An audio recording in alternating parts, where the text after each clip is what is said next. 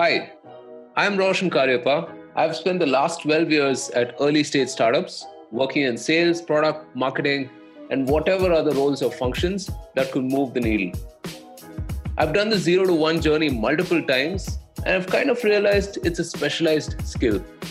The startup operator is where I share my observations of executing in a startup. If you're working in a fast growing startup, you'll hear things that may sound familiar and help you validate your own hypothesis of the way things are. In today's episode, I'm going to talk to you about how you can make interactions with your founders more effective. Now, a founder's time is limited. He or she has multiple things on top of their head and it's really incumbent on you to make the most of whatever little time you get. Here are four things you should stop doing right away. Number one, posing problems. See, the reason they hired you is so that you could solve their problems, not really throw more problems back to them.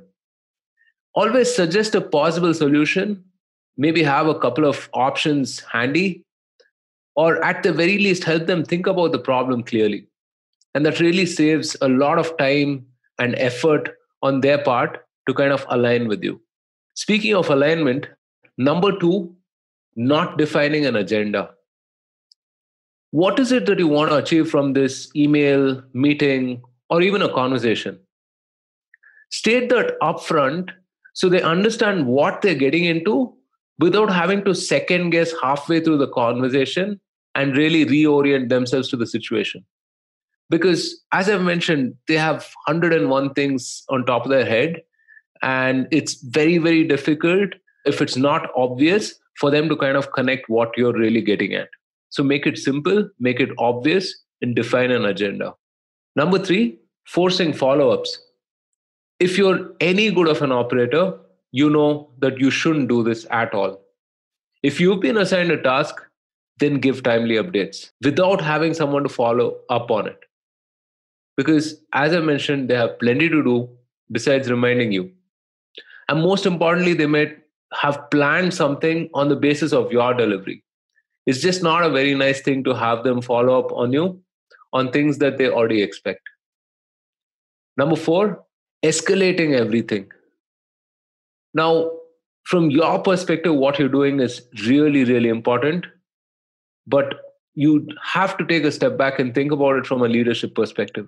Whatever it is you're doing marketing engineering product etc is important no doubt but it's still one cog of the business and there's really four five six functions that they really have to think about. So understand that for every rung upwards towards your founder that is there is at least an order of magnitude shift in priorities. And more so as it gets function agnostic as you approach someone like a ceo or a founder. It's your boss's job to worry about things. But if you could mitigate some degree of it, then he or she will be eternally grateful for it. So, to summarize again, don't pose problems, define an agenda, don't let people follow up on you, and do not escalate everything to your founders. So, get your shit in order and be one less thing to worry about. Period. If you like bite sized wisdom about operating as startups, subscribe to the Startup Operator and share it with other operators you know. The podcast is available on all popular platforms like Anchor, Spotify, Google Podcasts, and Apple Podcasts. Until next time, put your head down and execute hard. Cheers.